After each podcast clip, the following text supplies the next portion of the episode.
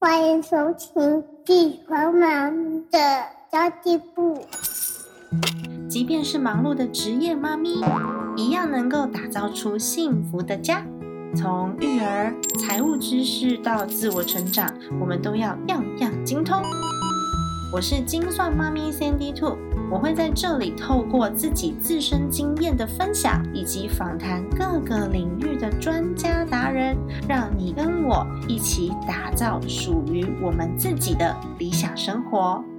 Hello Hello，我是陪你精算生活、创造理想人生的 Sandy Two。今天这集节目要跟大家聊聊看不孕症的治疗跟求子的心路历程。那么希望大家听过这集节目之后，会对自己更有信心、更有希望。因为其实呢，Sandy Two 自己也是结婚第五年之后才怀上第一个小孩的，然后比我晚婚的同学都已经生两个，还有生三个，我妹妹也生了两个。那当时我就跟我一个国中同学，都是结婚很多年没生小孩的，他就推荐我去更新医院去做不孕症检查，然后我自己一个人去，就躺在那个输卵管检查的检查台上面，突然觉得一阵心酸。然后我还去过不孕症治疗的那个中医诊所，爱群中医诊所去调身体，乖乖吃药。然后中医师就让我去仁爱医院的免疫科检查，然后我就经前经后去双河医院抽血好多次，检查那个黄体素跟排卵。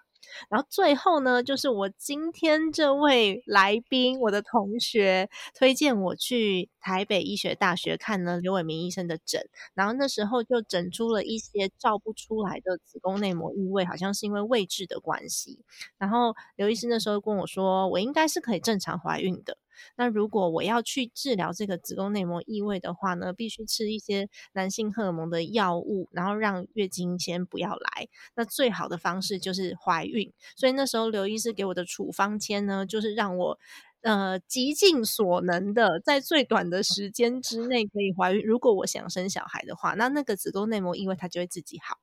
那因为都检查不出问题嘛，很认真的做功课也好几年了，什么排卵啊、排卵期啊、基础体温啊，什么都注意了，就是没办法怀孕。所以那时候我跟我一起去检查不孕症的朋友怀孕的时候，我哭过一次；然后我妹怀第二次的时候，我又哭过一次。那时候其实蛮多人劝我说用做的，我都没有去做，我就一直想要自然受孕。可是其实那个时候的心态，我自己已经觉得就是有一点受伤了，然后有一点想要放弃。不过今天我访问的这位同学，他真的超伟大的，哇塞！我听过他在为自己的孩子努力的这个过程当中，我觉得我自己经历的这些根本就不算什么。我最后我自己怀孕之后，我我还跟我老公讲说，我觉得那个验孕棒应该放太多年，所以它过期了。我不相信这是真的，然后跑去医院检查才才才发现真的怀孕。所以那个时候其实备孕也是蛮多年的。我觉得这个一整个路程呢，是蛮多很想要自己的孩子的未来妈妈们都很想要去知道的一些一些一些过程。然后我们还能够做些什么，才能拥有自己抱在身上那个宝贝孩子。今天这集来宾呢，Tiffany 是我的高中同学，是一位比我勇敢一百倍的准妈咪。经过非常多的手术治疗跟跨海冻卵求子之后，终于下个月准备生产了耶！我听到她怀孕的时候，比我自己怀孕的时候还兴奋。如果大家也知道她的心路历程，你就会知道说有不知道有多少的。这个辛酸血泪在里面，跟多少的努力跟坚持，我不知道有多少收听我节目的妈咪们也有这种求职的煎熬。但是今天特别请到 Tiffany 跟我们分享一下自己的煎熬、跟圆梦的喜悦，还有自己治疗的过程，也要提醒一下女孩们要好好重视自己的身体哟。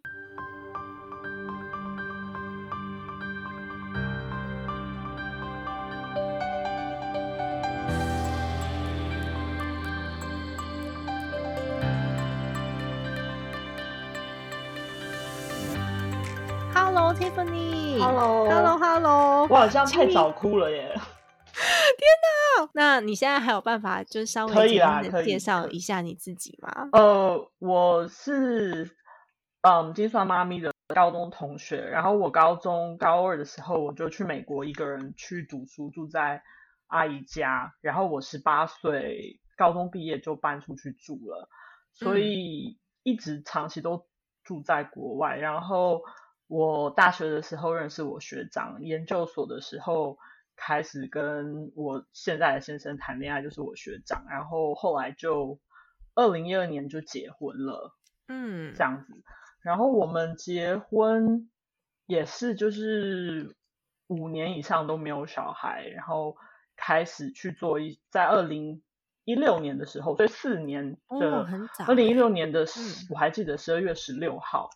去做嗯不孕检查，才发现一些问题。可是，呃，我想要就是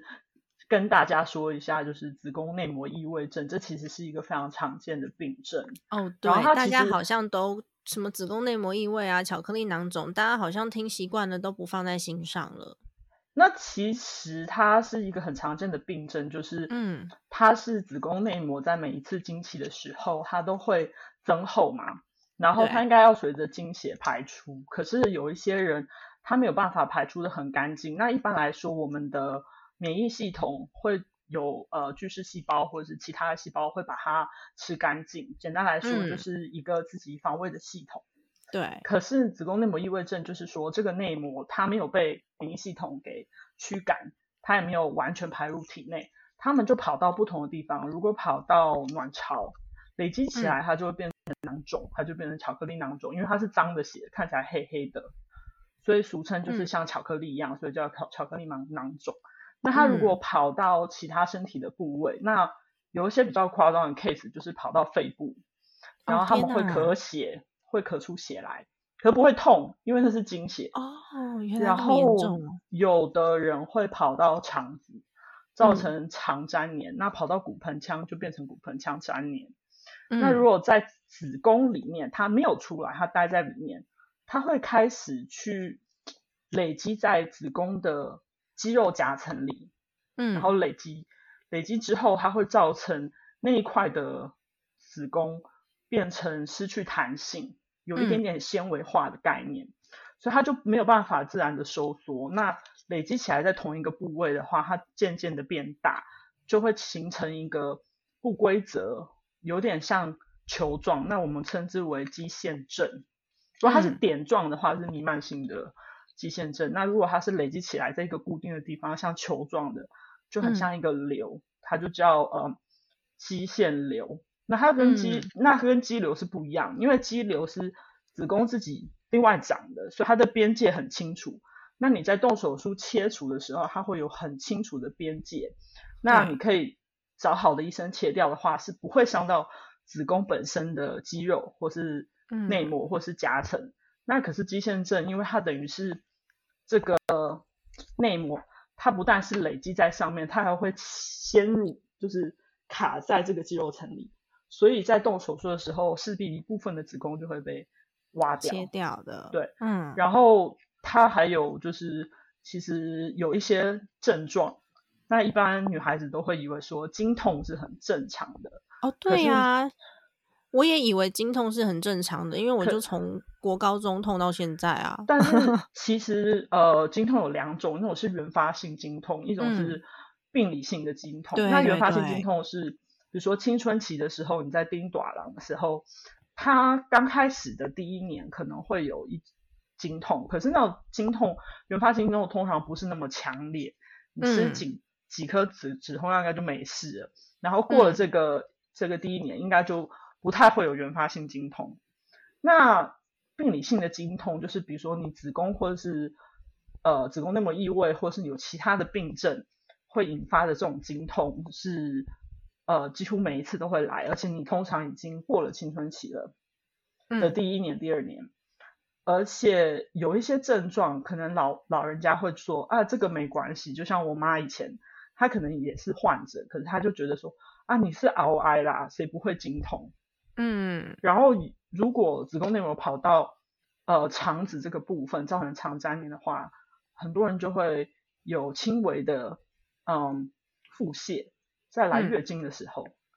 嗯可是不是每一天，就是可能会来月经，其中有几天会有轻微的腹泻症状。那、嗯通常这是子宫内膜异位症造成肠粘连之后的结果。那有的医生会说，哦可能是荷尔蒙开始不稳，但是我知道的很多朋友们，最后这有这个症状诊断出来，很多都是肠粘连。嗯，真对的。所以那时候你推荐我去看刘医师的时候，他是第一个就是直接去摸到摸到我的子宫内膜异位病变的地方的人，然后他呃就有问我说：“你有要生吗？没有要生的话就来治疗。 哦，对，因为”对啊，那为什么我们会说生产的话可以是最好嗯的治疗？因为不会来月经，子宫内膜不会剥落，它就是随着小孩它变增厚到一定的程度，就适合小孩着床。那你既嗯然不会剥落，它就不会跑到其他的器官，没错。所以它就会治，它就有治疗的效果。嗯，那你那个时候是很严重了，对吧？我记得你有动手术、欸，我是一开始的时候是，嗯，跟一般的女生一样，是比较排拒去看妇产科。虽然我会做嗯抹片检查，然后也偶尔有问我医生。那在美国的医生，他们是产科和妇科分得非常的清楚的，嗯然后不孕科又是另外。那因为我做抹片检查的医生，他比较偏产科，嗯所以妇科他比较没有那么在意。那我到后期的子宫内膜异位已经有很多的症状，但我不知道它是子宫内膜异位，就是我甚至会性交痛。哈，对，哦这么严重，那因为我老公是外国人，所对以啊我就以我就以为说啊，会不会就是呃亚因洲为人比它较小、嗯这样尺子寸的关系， 对，可是也不对啊，因为刚交往的时候并不会这样啊，嗯，所以是越来越痛，越来越痛，然后后来变成拒绝刑法，然后、嗯呃，只有在为了要就是生小孩，那我老公就觉得这不对，他觉得我生病，他一定要我去看医生，然后我是他就给我个期限，他说二零一六年的年底，如果还是没有怀上，一定要去看不孕科。哦，因为那时候已对经结婚超过五年以上了。那时候我们是二零一二年的九月，一所以大二概四四年左右吧，嗯第五年嘛。嗯，哎、不对，应该是四年，因为是二零一五年的十二月六号，我是二零一六年动的手术。对，哦，OK，对我是二零一五嗯年的时候，他就是跟我说叫我去看不孕科，美国的医生。嗯，那我去看美国医生，那就是一翻两瞪眼。 他超对音波、子宫、子宫超音波就不是照腹部的这种比较深度的检查，他就是照子嗯宫。嗯他就发现有疑似巧囊，但是他不能够确定。然嗯后他要做输卵管测试的时候，因为在台湾一般来讲就是做输卵管摄影嘛，对，那输卵管摄影在国外因为费用比较高，所以他们有 气泡式检查，嗯，就是他在阴道子宫消毒之后，用盐水冲嗯过之后。他放一种气泡水在里面，然后嗯去看另外一边有没有通出来，这样子。哇。然后他哦，那在在美国看医生真的很辛苦欸诶、因为我也做过那个检查，输卵管的检查，我就是去更新医院，然后挂个号就检查了，对然后但费是用也不高。呃，我是对因为啊还算蛮蛮幸运，因为老公嗯公司有补助三次的试管，嗯，就哦，是、对，美国有很多公司都会有补助试对管。，但嗯是我后来那个检查做不下去，因为怎么了光是把鸭嘴放进去我就痛痛到不行，啊，那医生就怀疑说是子宫内膜异位应该很严重了，因为听这些嗯症状，还有看到巧囊，还有这些，那美国的医生就说，那要开腹腔镜，把巧嗯囊拿出来，不然没有办法帮我做试管，因为一旦做试管，巧囊会长大，嗯，因为他有抽血，他抽了 CA 1 2 5就是卵巢肿瘤指数，嗯，那这个指数通常如果是有长东西，不管是良性肿瘤，或是巧囊，或是癌症，它这个指数就会偏的很高， 嗯，好像是二十三还是二十五是正确范围以内。那我那时候已经七十一了，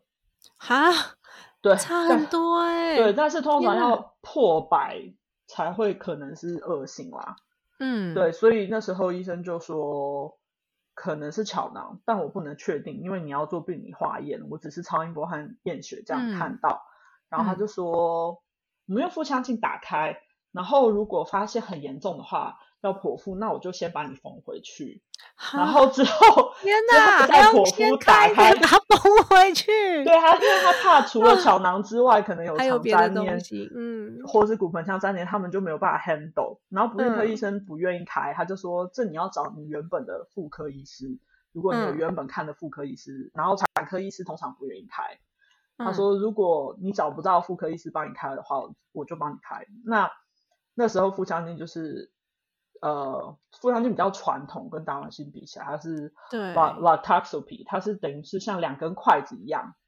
嗯然后戳进去，外面看起来是微创的，可是嗯其实里面有很多限制，因为它等于有点像两根筷子在里面，所以嗯它的灵活度不会像剖腹这么好，或是达文西这么好。嗯嗯嗯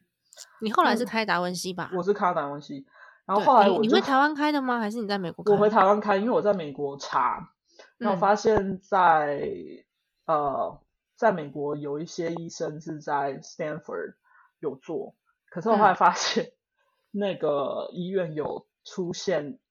就是在美国普遍来讲，达文西手术非常的贵，保险不给嗯付之外，比台湾自费高出大概五倍以上，五倍，在台湾达文西应该就要十几万了吧？十几万加上耗材所有，大概二十二十万出头这样子。对，因为那时候候刘医这师有样跟我讲，他说如果我要开的话，有两种选择，其中一个就是达文西。我那时候听他讲，费用就十几万。那如果美国还要比台湾高五六倍，那很可怕、很欸。很可怕，然后哦，可是天哪不只是价钱考量，我去看医学期刊，因为我本身是念统计系的，所以我会嗯去看，我看得懂医学期刊的，就是他们实验对照组的统计报告，嗯，他们的达文西的手术成功率并没有比腹腔镜高，原因是因为一很少人动，一般医生的经验不足，所以有时候嗯会不小心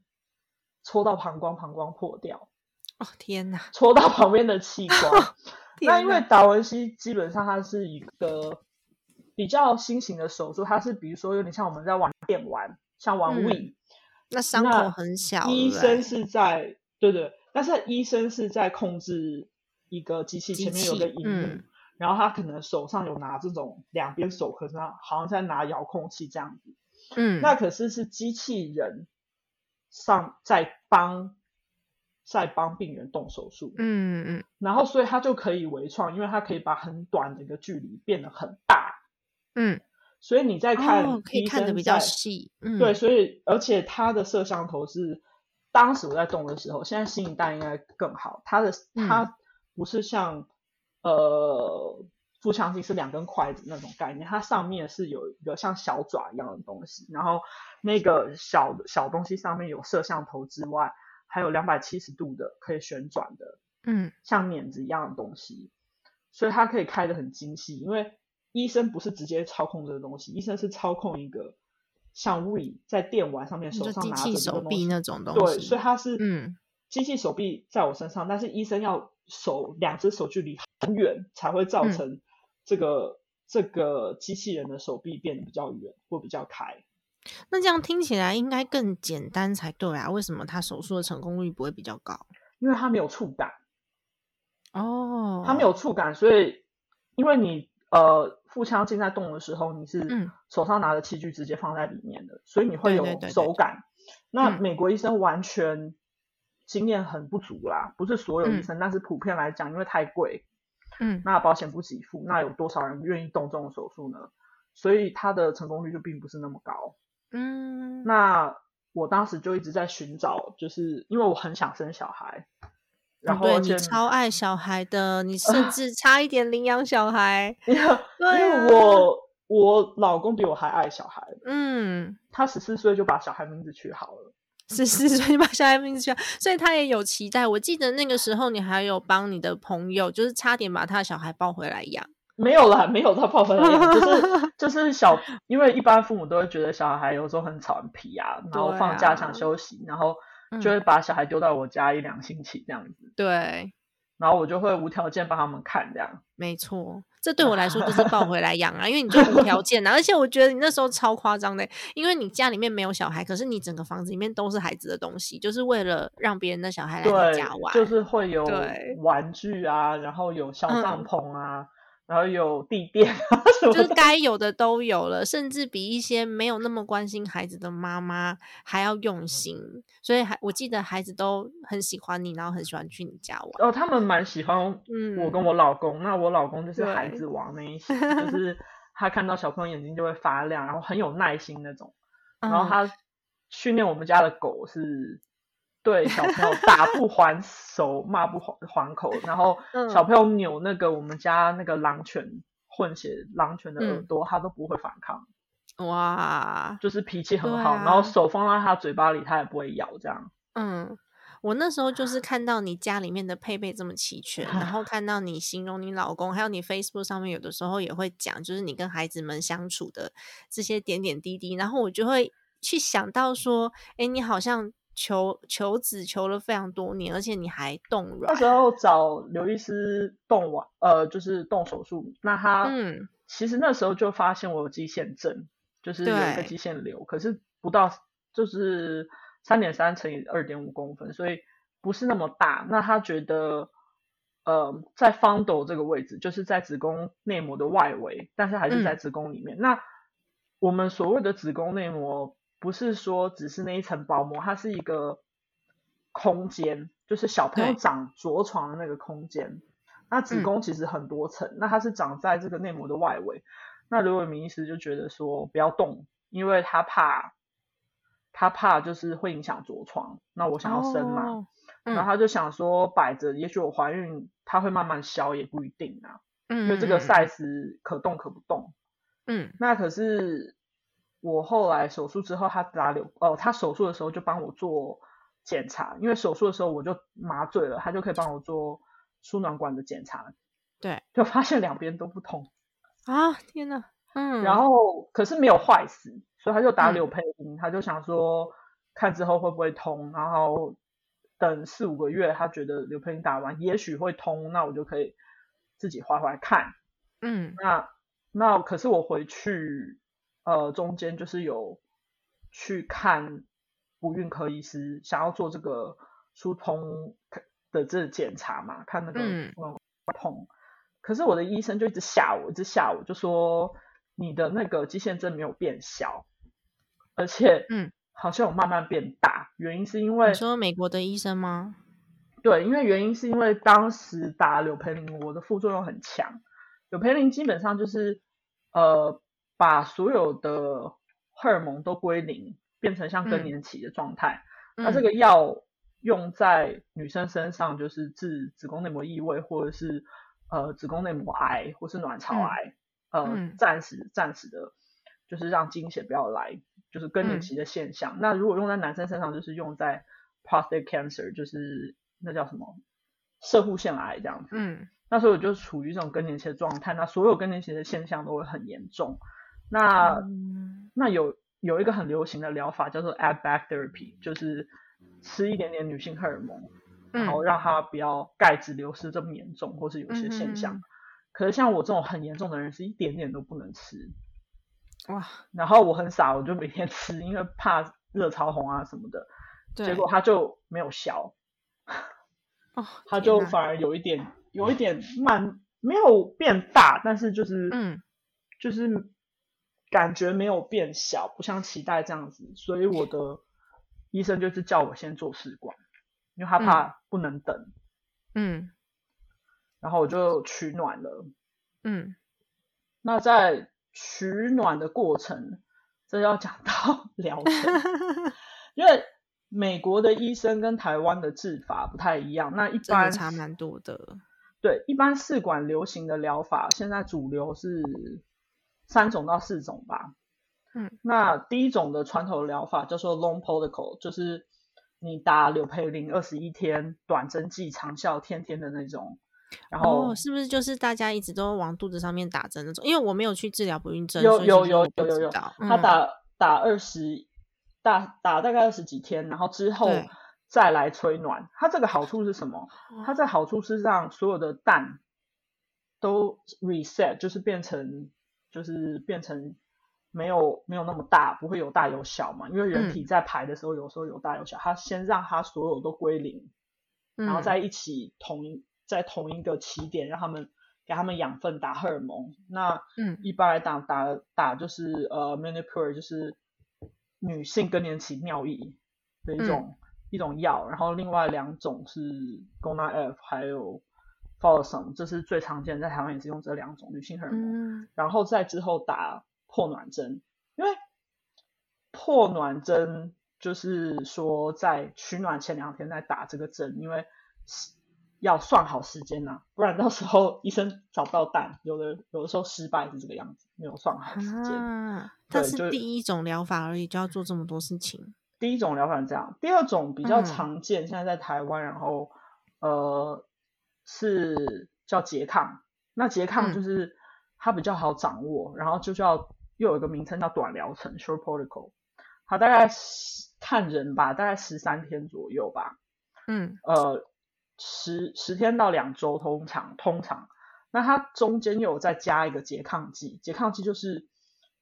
呃医生怕那个蛋会太早嗯出来，那你有的嗯蛋已经长得够大了，有的蛋还长得不够大，所以他就是打那后面的四到五天，他就会打一个针让它先 hold 住，不要跑出来，嗯然后再打破卵针，这样子就会一起出来。嗯，那这个疗法的痛苦 就是多一针，后面四到五天要多一针。哦那变得比较流行是因为，呃，时间比较短，吗时间比较短之外，就是对嗯某些病患比较合适。嗯，哪一种病患比较合好适？我看一下，好像我记得好像对多囊比较合适吧，哦，好像是这样。然后，嗯它这个好处医生比较喜欢，是因为比较不会有意外，不会有、嗯嗯啊，嗯我手术安排这个时间就有蛋已经出来了。嗯，就来不及然了后这样子。对对对，比较不绝对不会有这种情况发生。嗯然后它还有一个好处就是，它比较不会有卵巢刺激症候群哦 （OHSS），、因为你打的药比较少嘛。嗯那卵巢刺激症候群就是说，呃，卵巢在高度荷尔蒙刺激之下嗯会产生一些副作用，那不是每个人都有，那很多人大部分是没有啦，有的话很严重的话就是腹腔会积水。嗯然后肚子会变得很大，然后有的人会头晕啊，会不舒服，就是呃，通常会自己排掉，但是不太不太 OK 的状况下，可能要去呃医院引流这样子。天哪，这样好痛苦、哦。所如果以说你所有的流程都做了，然后最后发现没有成功，我超崩我是溃在美国都是医生喜欢做拮抗，因为嗯没有医比医疗风险比较低嘛，对比较不容易 OHS 就是嗯卵巢过度刺激群嘛。嗯，那另外一种就是极短的，叫做 Flush Protocol。那这种嗯极短的疗程是适合就是卵巢早衰，就是未来妈妈里头那个加菲适合的嗯疗程。你有看《未来妈妈》哦？我有看，我整个看完。它你敢是？看哦？不敢开 耶、我超没有勇气的。 那个还好啦，它就是卵巢早衰的女生，有的时候你打太多的荷尔蒙，不见得嗯会有很多的蛋出来，然后她们身体嗯会、也会负荷不太不太好，所以嗯新的疗法叫 Flirt Protocol，就是有时候打三到五天，嗯，然后就就直接取暖了。那他哦们蛋的数量可能不是很多，但嗯是重重在斤不在量嘛，嗯，对对对，那那这种疗法也是很流行。那呃，最适合子宫内膜异位的疗法，其实前面两个都可以，但是最最好的是曾奇瑞医师，也就是台湾试管之父，他是台湾第哦一个创造成功的试管婴儿的医嗯，生。他所以现你是给曾医师我是做给的对他最适合的疗程叫做 Ultra Long Protocol，就是嗯他打一针或是两针的长效长效的柳培林，嗯所以子宫会就是不会有来月经，然后就会让嗯这些长得比较小的东西缩小或是先变没有，嗯，然后所以你其实是先去治疗你的子宫内膜异位到一定程度之后，才做试管婴儿。我是动完手术，然后做，然后打柳培因，因为它伤口要长好嘛，不能先来月对经。对对对然后我回美国，我是三月二十六动的手术，然后回美国，嗯呃，十一月份就开始做取卵了。也就是说嗯我我打完柳培林之后，一来月经就开始进入疗程。哦，你那在美国取的卵，然后在台湾放进去，哦，没有没有没有，那是我做了四次， 所以你那做了是四次对，哦，所以我听都觉得很心酸呢、我在如果美我国失败，我该哭吧。我在美国试管取暖第一次是十一月做的，然后嗯当时那个医生就说，我取完暖之后，我希望你去照 MRI，因为我想要嗯知道你的肌腺症到底多严重，那到底是肌瘤嗯还是肌腺症？呃，因为他觉得他分不出来，因为照超音波里面，他说边界很不清楚。有边界，但是那个边界有一嗯点模糊，他觉得是肌腺症，但他不能确定，因为美国医生都比较保守。对，然后他就叫我去照 MRI。那这种特殊的 MRI 是照两次，第一次是正常照，第二次是打一个显影剂，嗯然后就可以照出它有没有边界，它的边界大概多大。嗯，那就发现我做完试管之后，它长大了。哦，对，然后嗯我那时候取的卵大概有取好像是三个，最后在实验室是活下来到第五天，因为我们想要嗯做基因检测，那叫 PGS，就是看嗯染色体有没有成对，因为染色体如果不成对的话，通常会流产，那或者嗯是造成、呃暖色软染色体有缺陷的小孩，像比如说唐氏症这样子，嗯嗯那所以当时有做 PGS，那做嗯 PGS 有个要求，就是它细胞细胞数一定要多。嗯哼，那我做我所以一定要摆到第五天到第六天。那嗯在实验室当然不比子宫，它就会耗损的很快，对，就很多就死在实验室，最后啊活下来只有三颗三个受嗯精卵。那那个时候医生就跟我说，在美国的收费方式是这样，它不是像台湾算一颗一颗的检测，嗯它是你一次送十颗也是一样的钱，送二十颗检测也是一样的钱。嗯他就问我说：“你要不要积起来，我们来做？因为检查一次要四千九美金。啊、天哪，接近五千块美金。”，对，那时候我们不知嗯道保险有给付，我们以嗯为没有这样子，嗯所以就他就说服我再积一次。嗯，可是所那以你时就候做第二次。我就我十一月做完一次，第二年的一月又再做一次，哦，嗯，那那时候就很痛苦，因为我记得那时候他是经期要开始打针，可是因为为我肌腺症越长越大，因为之前女性荷尔蒙打了，刺激到她子宫内膜就越长越大，子不、嗯不是子宫内膜，子我是说肌腺症长在肌那个腺上症面，嗯对，就变得越来越大，然后我痛在地上打滚，嗯然后我那我记得我记得几月几号，因为那天我朋友生日，我应该出去，啊、天哪，我帮他因为办一你个生日是 party。那你也是因为为了要怀孕，所以不能够先治疗吗？因为当时肌腺症如果要治疗的话，风险蛮大的，因为你要动到子宫嘛，对，那就会可能有影响到着床的风险，而且我才刚开过刀，嗯，所以我比比较倾向先不要治疗嘛，先嗯取了卵再说，怕到时候、哦，有意对外这样子。对嗯然后我就先取了，可是那次就蛮失败的，就取的比第一嗯次少，呃，就是而且最后活下来只有两个，那我每一次取都有十几颗哦。嗯然后受精率也蛮高的，可是就是实验室里面耗损的很严重。嗯那我那时候有剩五五颗，然后拿去实验室检测，有四颗回来是好的。嗯然后他在美国很有趣，他会告诉你性别，然后你要放进去的时候，你可以跟医生说我要男的，或是我要女的这样，嗯，因为你做对染色体检测的时候就会知道性别。就会那我发老现公嗯一心想要女生，因 为他国中取的女，只是取了女生的，没有取男生的。哦， 所以他一他本来就是想要一个女儿对，然后我问他为什么，他嗯说女孩子比较会撒娇，跟爸爸比较嗯好。 啊，有私心就对了。 对，所以你现在怀的也是女生喽？没有是男生， 你后来是回台湾做成功的吗？因为我记得你是那时的候有跟我说，你想要就是把台湾的这个呃，把美国的受精卵冷冻运回哦台 对湾。对。然后我做了两次之后，结果有趣的事情发生了，发现这个医生跟我们讲说保险不要给付他，然后我们说，对哎，你不是在这个保险 network 里吗？他说没有，那个保险公司搞错，我只是跟另外一个医生共用一个办公室，另外一个保医生是，但我不是，哈，还有这种，所以在保险公司的地址上面是同样的地址，嗯，可是他不在上面，然后保险公司搞错，所以他就嗯拒绝继续帮我做，叫我把蛋拿到别的医生那儿，或者是我要嗯自费。嗯，那在美国做一次都很贵，所以我就把它 带到别处去了。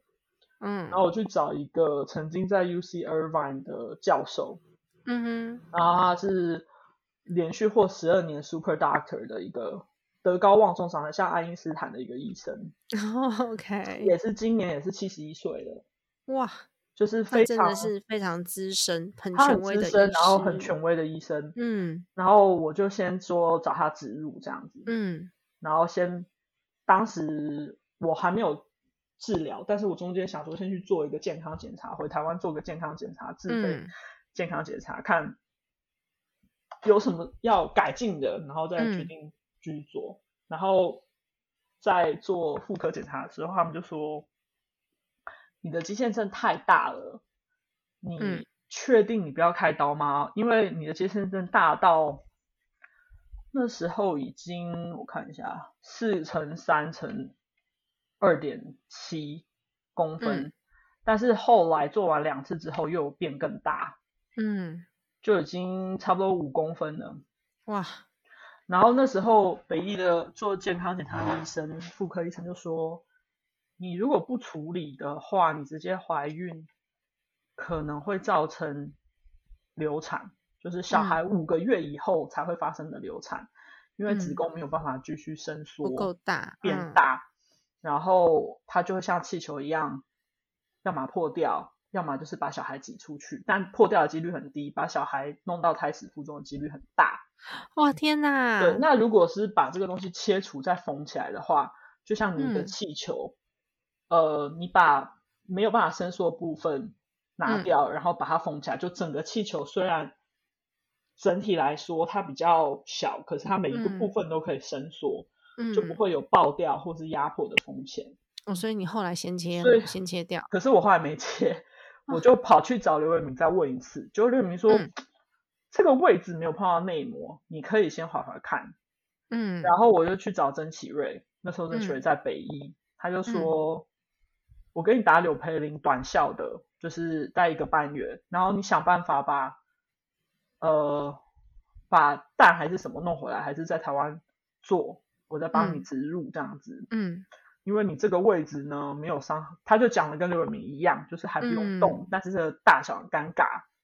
叫我要赶快做，嗯嗯嗯，然后我就 回去想要把蛋拿回来。那台湾的关于这种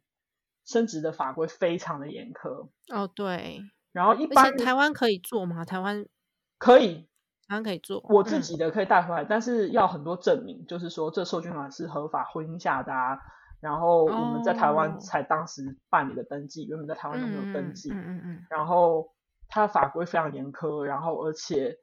呃，如果一旦被呃海关查的查验的话，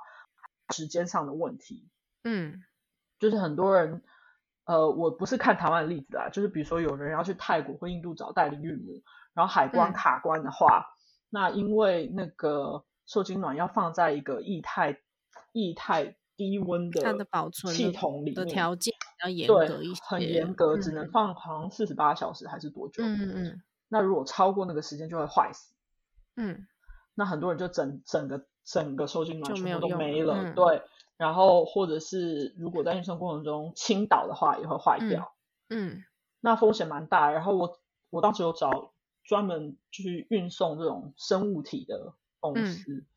然后有高温呃有那个低温运送、极低温运嗯送，可是都没有办法找到评价。嗯然后我就去求神问卜，问说， 我还去六福皇宫问太四面佛说，嗯嗯，哪一家公司比较好，然后放在前面让他那个四面佛选。哎、真的耶，我也觉得有时候到一定的程度，像我那个时候想怀孕，我是五年，我跟你同一年结婚的，我也是一二年结婚的，然后我孩子现在才两岁多嘛，我那时候刚生的时候，你有来医院看我， 有两对啊，才两年多而已，那时候也是怀不上，就到处去什么祝生娘娘啊，然后去拜拜啊，就会想要求一些安慰。 结果你知道然后师每个傅人给都我有的答中案，对他给我答案对是这些都不 OK，啊，没有一个运送那怎公么司那怎么 OK。办？我然觉得那后个时候你想要的只是有一个人可以给你个答案跟我心里面我的希望依他帮靠我而选已一下，然后他对一个都不选，都没有背，然后然后我就问他说，是不是要考虑不能带回来？他就说对，嗯不能带回来。哦，所以你后来没带回来，就我没有没带 follow 到你后面那一 段，我以为你带回来了。嗯因为我后来还有打到各大升值台湾中心，有配合国外的，嗯那嗯，嗯最有名的大家就知道宋子鸟，因为他有配合对代理孕母在国外找，对他说我们只有送到国外，没有送回来的哦。哦，OK，没完全没有人知道送回来的。那加上四面佛这样说，加上我自己做的研究，也都是这个经验是嗯嗯没嗯有人带回来过，所以我就在在美国植入嘛。嗯，然后在美国植入的时候，呃，第一次植入其实是有怀上的，嗯但是不到两周就流掉了。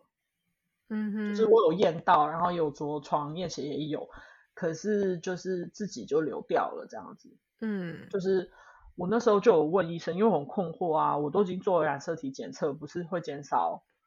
风险呃、对流啊产，啊？他就说有一些东西是你没有办法做 PGS 测掉，如果他心肺功能不全，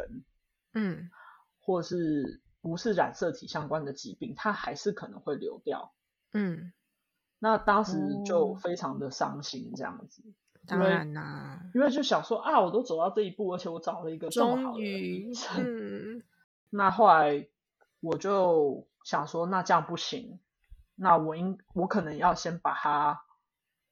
处理掉，还是休养？我就去在美嗯国看针灸和中医，嗯然后但是我想要自己划划看，但是自己划划看之前，我先做一次检查，嗯我就回去找那个 U C 二班那个老医生，嗯，他说，哎，你输卵管都通了耶，哦，好消息，那就代表。刘医师当时做的判断是对的，因为输卵管嗯没有坏死，嗯他只在输卵管的两个末端稍微清了一下，然后打柳培林，后来就通了，嗯所以是通的。然后我就花大概五个月的时间，想说去试试看，自然受孕，对，然后没有成功，然后之前瘤继续长大，所以我又去照了一次嗯天哪 MRI，嗯那我就想说这样不行啊，它是长大下去又会影响到我着床几率，或者是嗯或者是就是呃，就是就是生嘛，所以哎我你就、你完全就只有想到孩子而已，你都没有想到说你不舒服，所以你干脆放弃。嗯，其实第二次取卵之嗯后，我有轻微的 OHSS，就是嗯卵巢过度刺激症嗯候群，然后我那时候还没有达到说要住院的这个标准，可是肚子就变得很大，嗯然后腹水还没有完全排出，非常痛苦。我就哭着跟我老公说，我不想要，我连植入都不想了，因为我实在是受不了。嗯然后我老公就说，可是你都已经取出来，你不植入这样很可惜啊，什么什么的。嗯他就说，如果你真的觉得每次拿蛋都那么辛苦的话，我们可以戒卵。然后那时候我嗯就爆炸，因为我就会觉得说，又不是你在辛苦那种感觉是 吗？嗯不是我的我的疑问是因为我老公 嗯，对小朋友很好，对，然后常常其他的小朋友给我们顾的时候，他偶尔会太相信那些小朋友。你知道小朋友有时候很皮，对，然后会乱鬼叫鬼叫，可是我根本没有对他们怎么样。嗯然后有一次就是不愉快，就是他，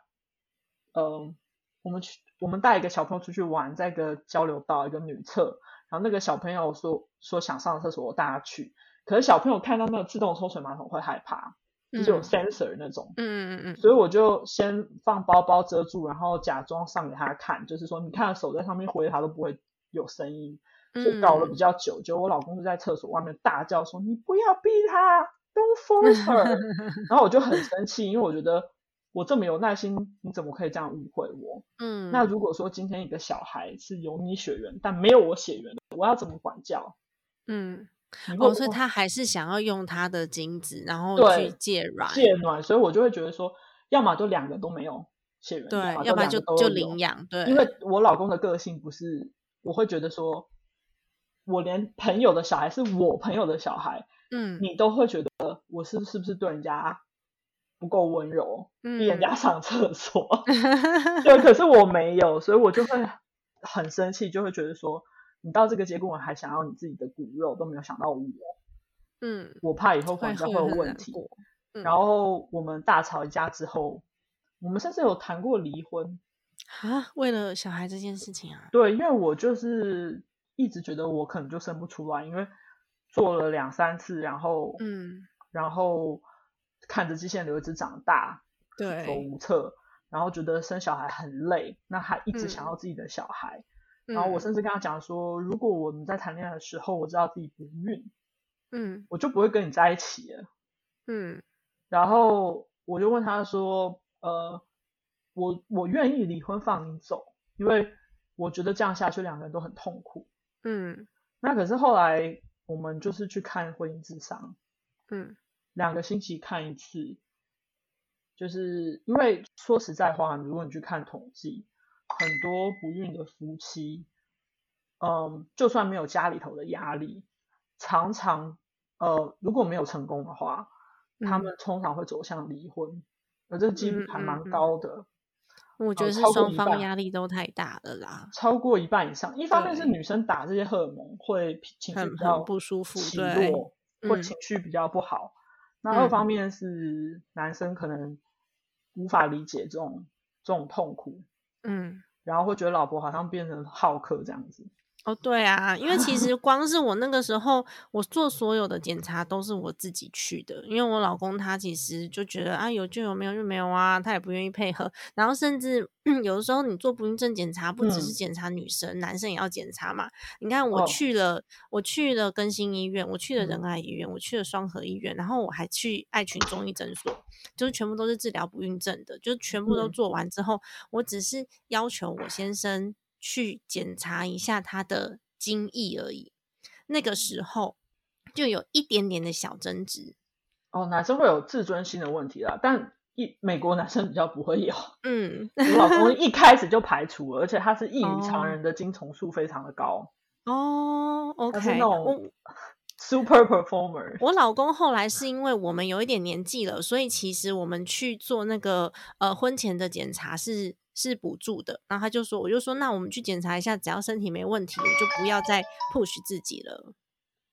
他那嗯个时候才同意，然后才去做了一下那个精虫的检查，这样子。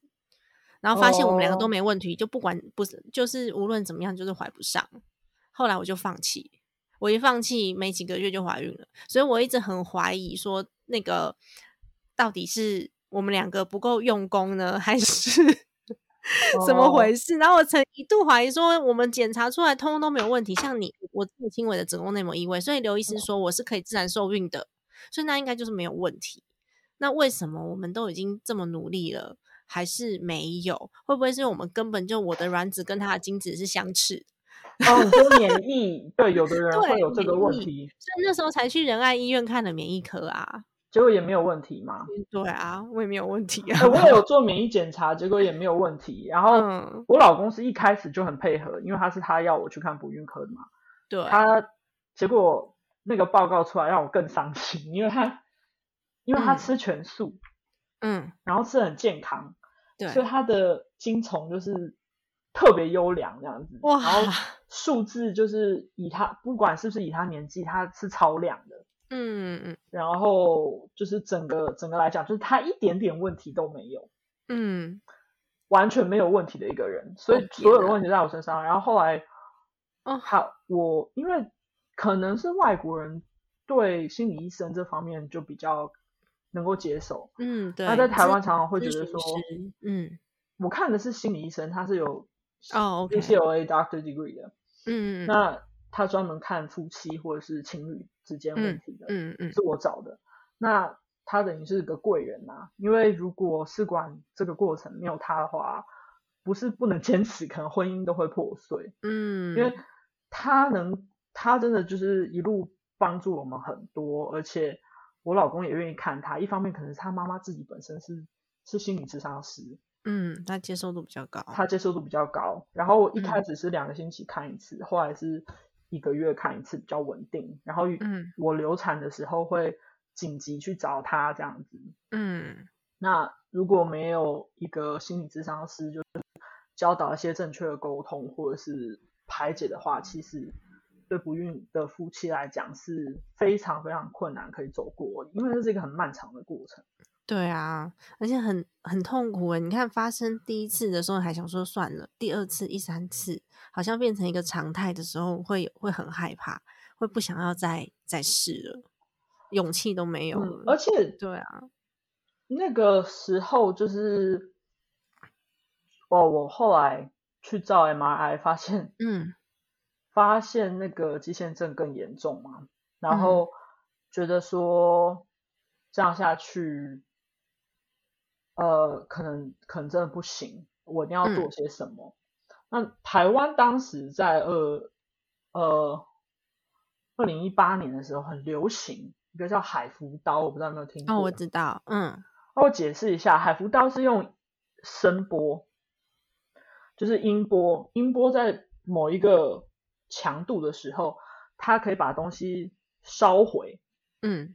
或者是高能量的方式，把这个细胞组织变变成暂时的不 active，我不知道中文要怎么说，嗯嗯就是比较没有活性这样子。嗯对。那海服刀在中国大陆是一个很流行的疗法，专门来治子宫肌瘤的，不是肌腺症，肌瘤。那台湾有一个非常有名的医生叫韩建明，他以前是在长呃林口长庚，他是林口长庚的腹腔镜还有呃妇科的主任好像。嗯然后后来他现在在核心啊，因为核心都挖那种 top 的了， 对，然后他他那时候在台湾，他是做海服刀的第一把交椅，然后还去韩国学习。我也是在网络嗯上就是找到他，因为在美国海服刀是来治其他病症的，嗯又是 prostate cancer。嗯然后我那时候找他想要做海服刀，然后我有做国际诊疗，然后视讯，然后把在美国做的超音波和呃 MRI 给他看，然后验血，他要我验什么，我就在美国验，然后给他看，然后国际治疗这样。因为嗯海服刀不能马上开，前面要先吃一个叫做诱乳的。类似男性荷尔蒙，但其实是仿类固醇的一个药，嗯，叫 s y n 是 synthetic steroid，在美国是禁药，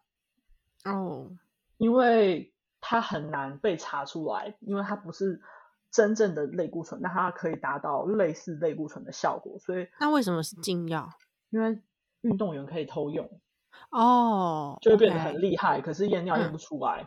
嗯，因为它好他像应该二十四管小时，制就好啦。它二十四小时就可以被代谢掉，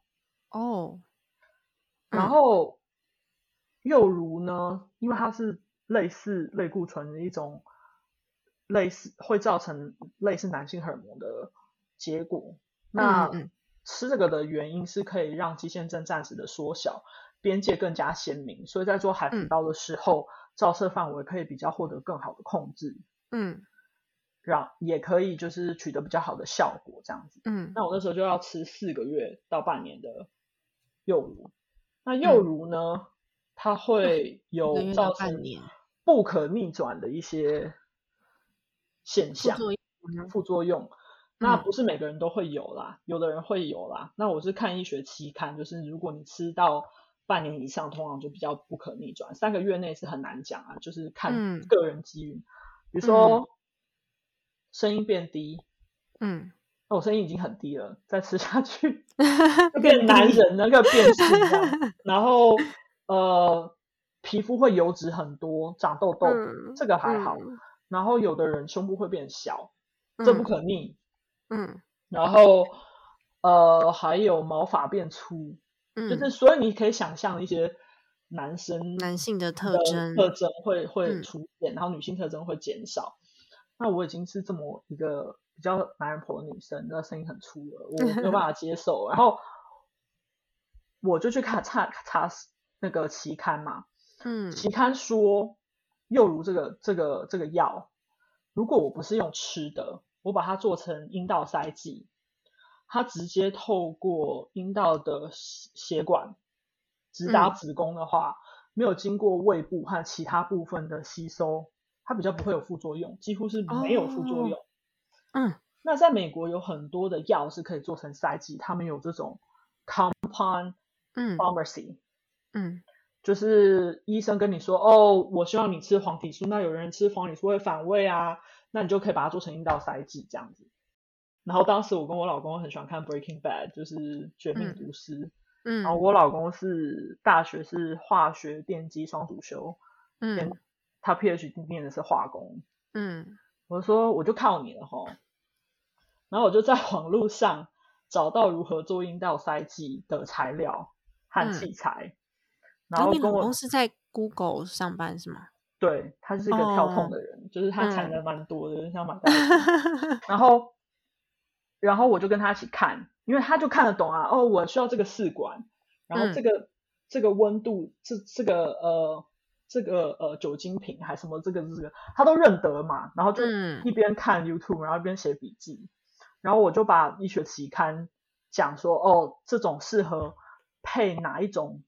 阴道塞剂的那种佐剂，嗯，不是自不己算是在家调配哦。对，不是佐剂，就是你可以在网络上买到，就是阴道塞剂嗯的 base 有很多种，有的是用什么可可油啊，嗯，有的是用 po，就是不同的化学结构。然后我找到一个是它有类似那个时空胶囊的这种功能，嗯它会随着身体的体液然后慢慢释放，所以它是一个比较稳定的这个药嗯性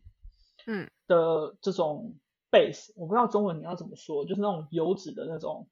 基底啦，基底对啊，基底油啦。基底油，就像，嗯然后它是要变成固体状才能变成塞剂。嗯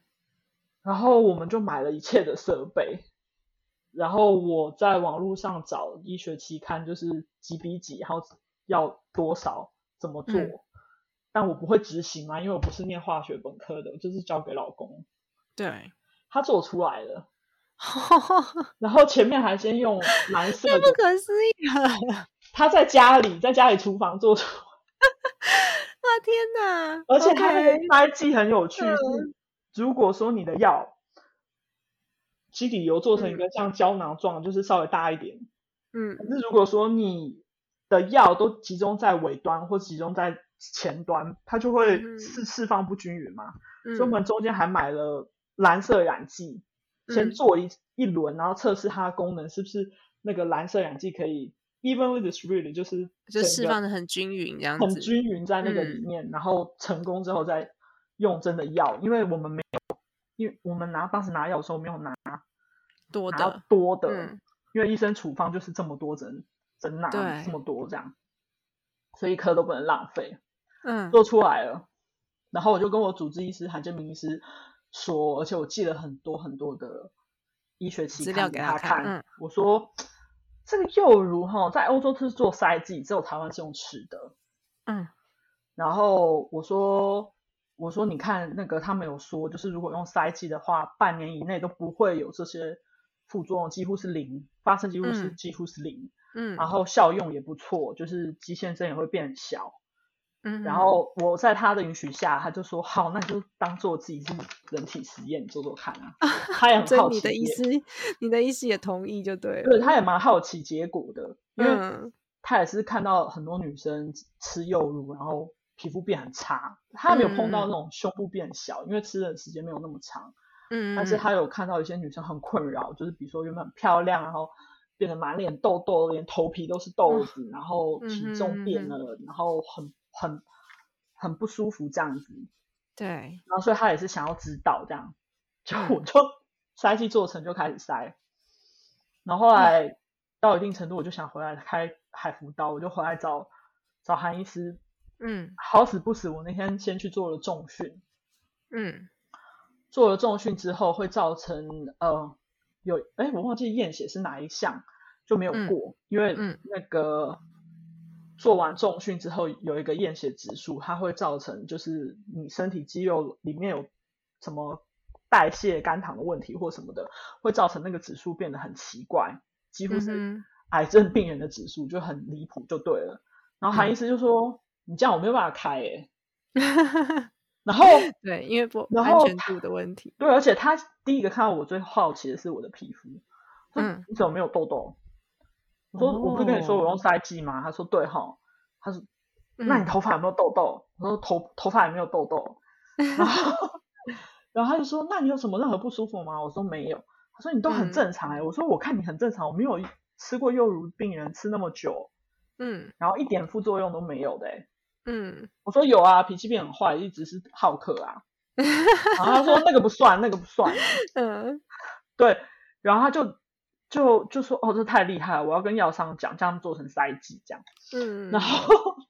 然后我就他就跟我讲说，他再照一次超音波，他就说你这个位置太接近脊椎了，嗯因为他又他可能当时美国 M R 那个 M R I 照的那个机器比比长庚的旧，所嗯以不是那么的清楚。他就说嗯，就是很清楚的照，很接近我的脊椎，在 f o n d 就是子宫后端的位置。嗯他说你哼这个肌腺症如果做海扶刀很危险，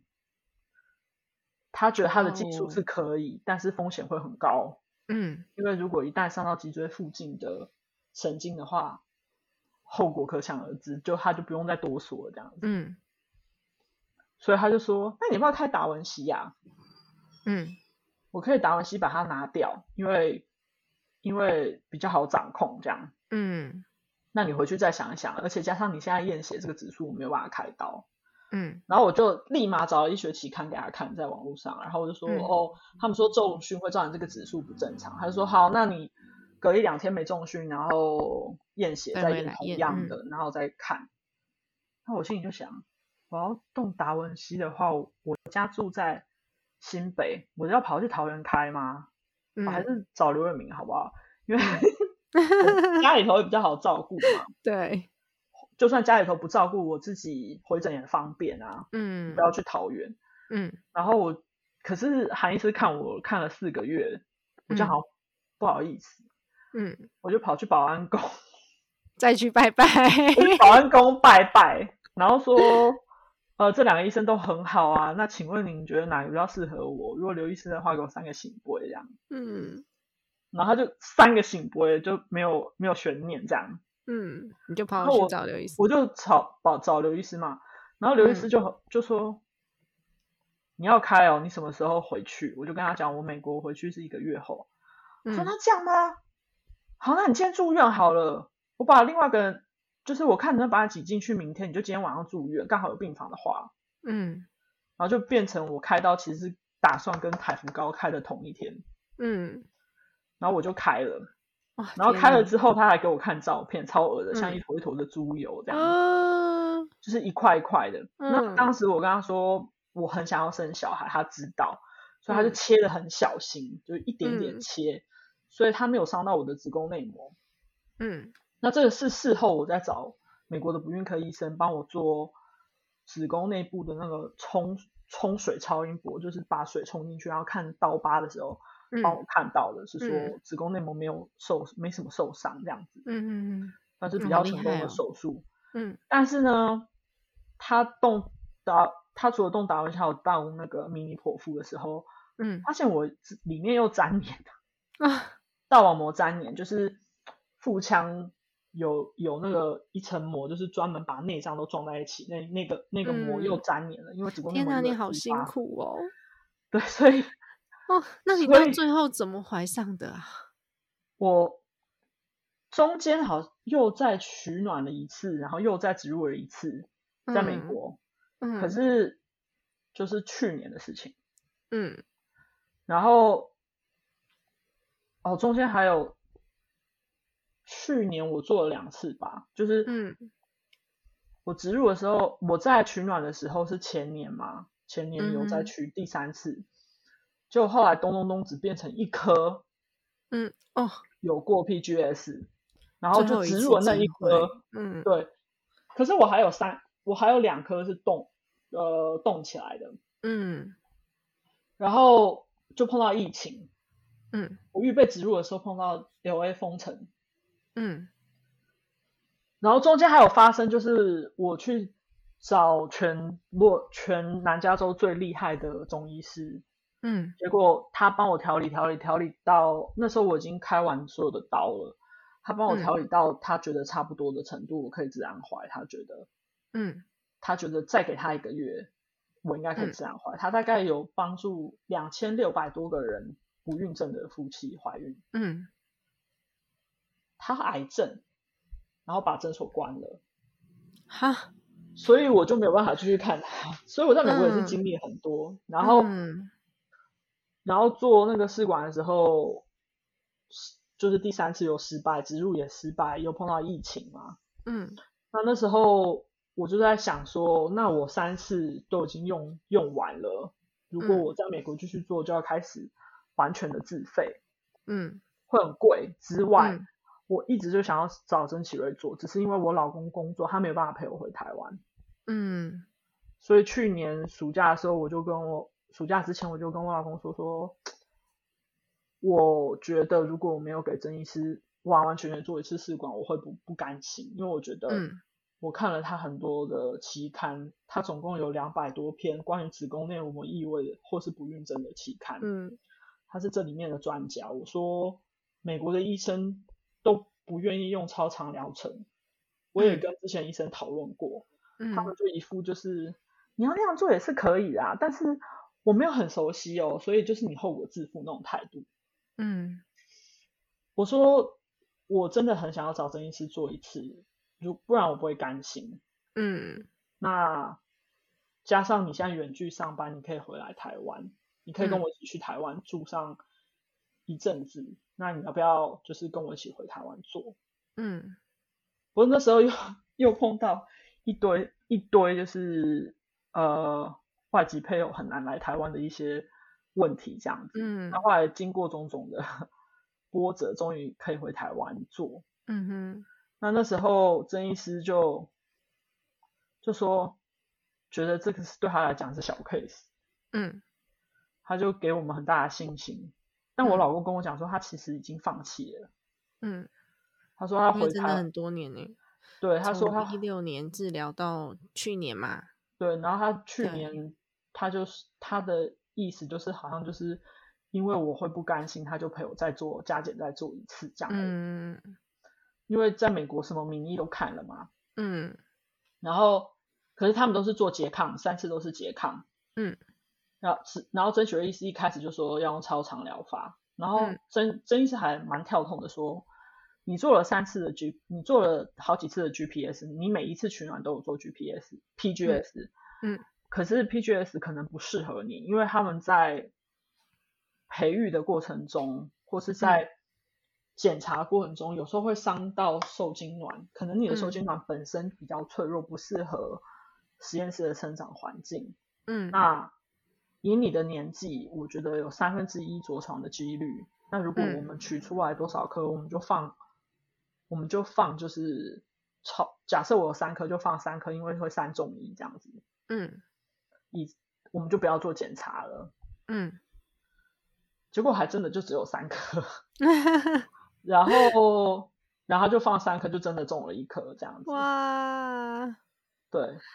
哇，那你预产期应该是下个月是不是？我预产期是八月二号，可是因八为月嗯我子宫开过刀，所以要提前剖腹这样，所以下个哦，月所以就生是下个月，因为我我印象中是七月份， 真的超对恭喜你的欸，因为我谢谢我听你讲完真的会想哭哎、所以这如果 整个说过真的程蛮对啊蛮累的，真的。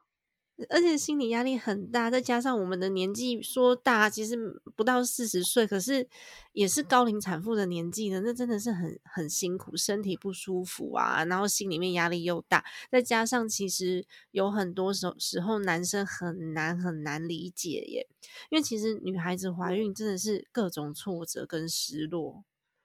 是你不觉得对有时？对啊，各种挫折啊，各种失落啊，因为我然之后会前会怀疑自己呀、这种我。之前嗯自然试的时候，除了有嗯用那个验尿之外，嗯，我老公还花了两百块美金买了一个有点像 Fitbit 的东西，可是是专门验孕的，不是嗯验孕，就是它会测心跳、呼吸跟嗯那个体温，放在嗯手腕上，然后睡一嗯整天的时候，他会去 monitor，因为他会他这样配合验尿可以更精准算出就来嘛，是体温最高的时候嘛，对对对吧？我印然象后中是，什嗯么对，然后什么什么，那时候不是量体温，很多人都只是嗯量舌下，对，我直接量阴道，因为他们说嗯阴道最准，嗯就是我什么都豁出去了，可嗯，就是没有办法怀。啊，你真的，我我我真的比你好很多，因为我也是体温不够高的人，所以那时候中医也是让我每天泡澡，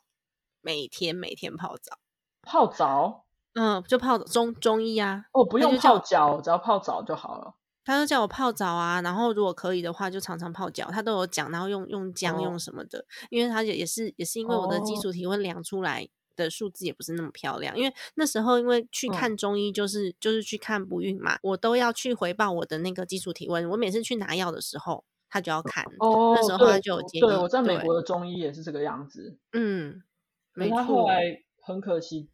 得癌症就没有再看诊了。嗯，那我所以你就是很写对实啊，天哪，你的案例，对，然后我那个我这一次植入有有有泡脚，就是了是一就是去嗯中医那边抓适合自己的药材，就是在家对附泡中药家嘛附近、嗯对家附近的。哦，我之前在美国才好笑，他们不是熏起吗？对，那医医生在医院里头不熏起，因为呃会很臭嘛。嗯， 然后我就自己买了回家熏，然后我就被老公骂死了。他就说你在干嘛？他说很臭，什么什么什么。嗯因为美国人没有办法接受在家里烧艾草这种事情。呃，那个味道，嗯。对嗯我到现在还没有对啊真实感呢，欸因为小孩没生出来，我还是会怕。快乐，快乐，快乐，真的。因为我我那时候看到未来妈妈的时候，我自己其实我自己是一个情感蛮丰富的人，所以我很害怕我会哭，然后我就不敢打开来看。没想到你居然把它看完了，我真的。好我厉看未来害妈哦，妈，我觉得像加菲这种状况，嗯她其实应该早一点跟她老公看心理医生啊，嗯可以避免掉很多冲突哦。嗯那像我觉得婆媳问题，好险我嫁的是白人，所以比较没有，比较没有家里头的压力，因为因为我婆婆她美国人比较不管人家有没有嗯小孩，她想要抱嗯孙，但嗯是因为我大姑就是我老公的姐姐也不孕嗯症，嗯然后不明原因不孕症，她跟她老嗯公是借受精卵怀孕的，哦，OK，就是他们两个人查不出任何不孕的原因，所以他们就嗯干脆找一个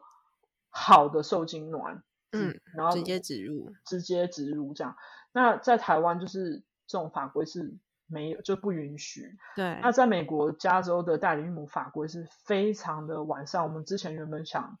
找代理孕母的，就是如嗯果真的我的就子宫用你不们的行受精卵植入嘛，对，因为嗯嗯，美国的法国在育母方面，他们除了做身心科的检查，但一百个在育母来应征，只能有一个会被录取，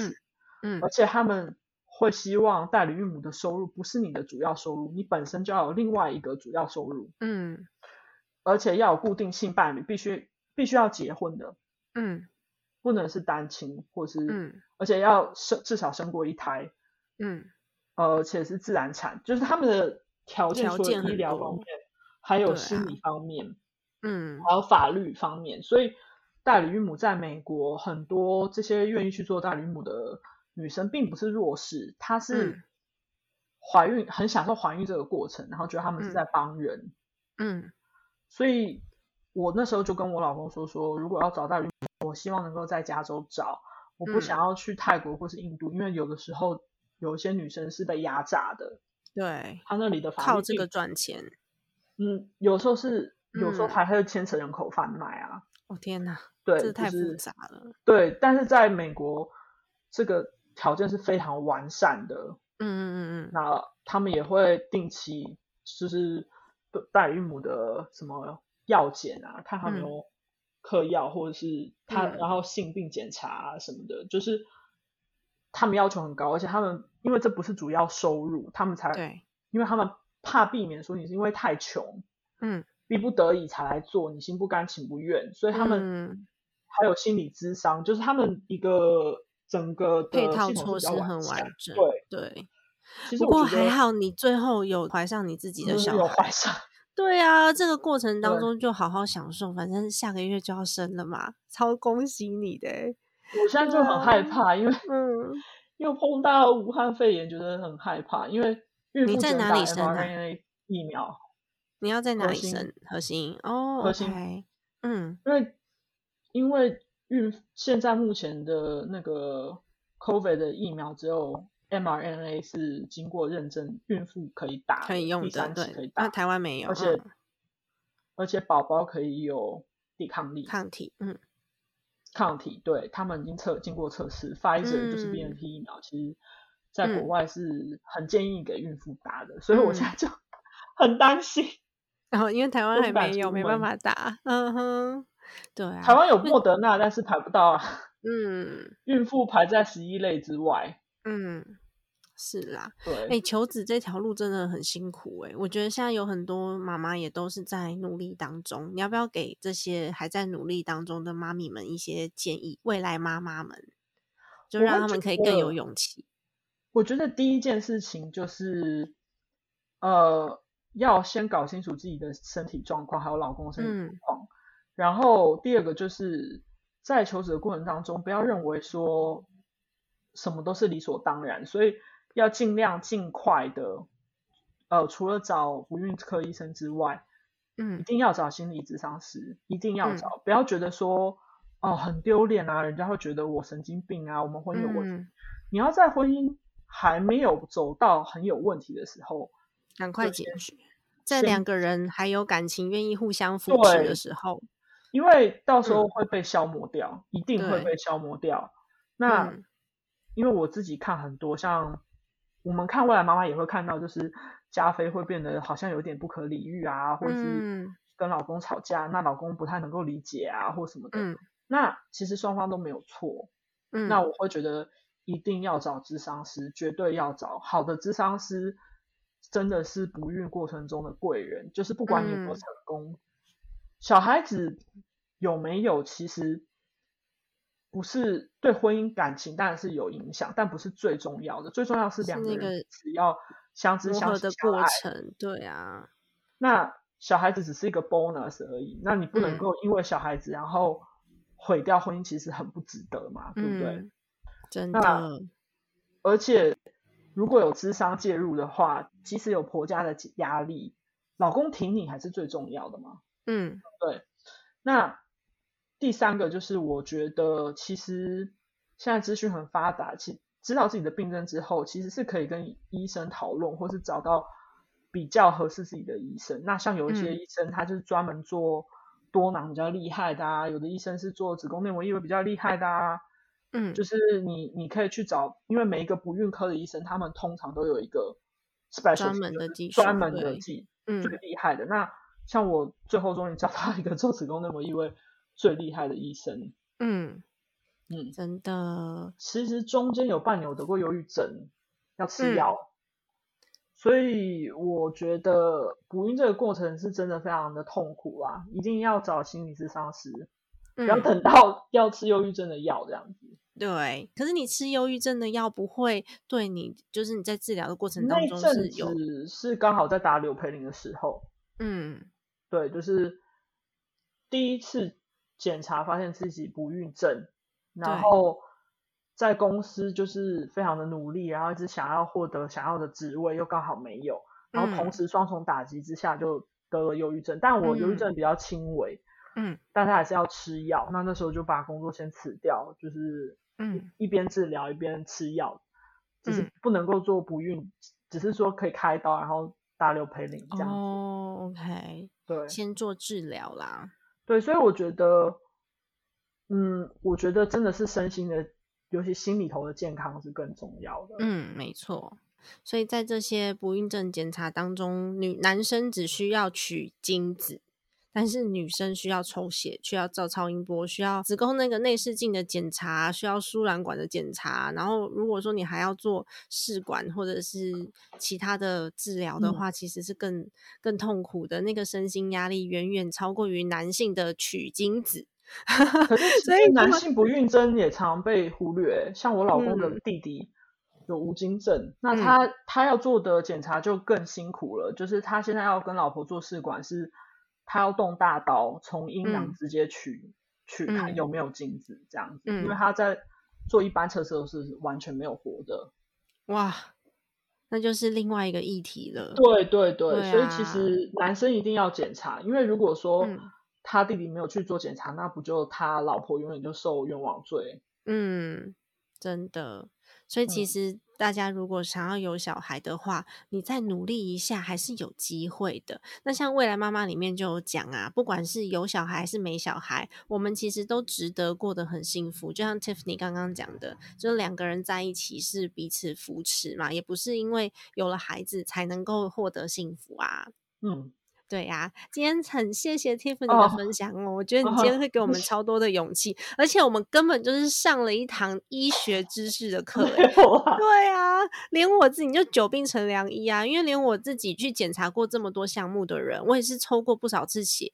因为你知道，不管做什么检查，都是先来两管嘛， 然后对在做黄体素的时候也是啊，就是经前、经后什么的都要去抽血。我老公可能都都不知道，他只知道哦你去医院哦，好哦。然后我每次在跟他讲的时候，他好像也是没有到很在意，就觉得啊、无所谓无所谓。可是女生的心理压压力是真的很大的。希望在听这一集节目的朋友们，如果你正面临这个问题的话，就像 Tiffany 讲的，你看你这么严重的就是病症，先去做治疗之后，还是有机会。还是有机会怀上，重点是你的身心要健康，先去找心理咨商师，然后找到对的医师才是最重要重点之中的重点。然后两个两两个人要有很有共识。那如果真的没有小孩、也没有关系，我们要过得很幸福才嗯哦是重点哦。对好的，那我们这期节目就先到这里结束喽。如果你觉得这好期节目给你很多很多的鼓励的话呢，希望你可以在 Podcast 的那个评价上面留下五颗星的好评，噔噔噔噔，一二三四五。因为你的好评呢，可以让这个节目持续被推播在排行榜上面。那如果你想要知道更多的议题的话，欢迎你留言给我，然后我会找到适合的人选，然后来访问他，告诉大家说，在这个世界上有很多人是跟我们一样的努力的。好的，家庭理财就是为了让生活无虞，分享这期节目，让更多的朋友透过空中打造属于我们幸福的家。我们下一集再见喽！谢谢 Tiffany，哦谢谢拜恭喜拜你，谢谢耶很期待你拜宝宝拜出 生呢、谢谢，我要是疫情比较没有那么严重的话，我再去看，再可去以看啊，宝宝。或是恭喜恭喜，嗯可以啊，拜拜。拜拜。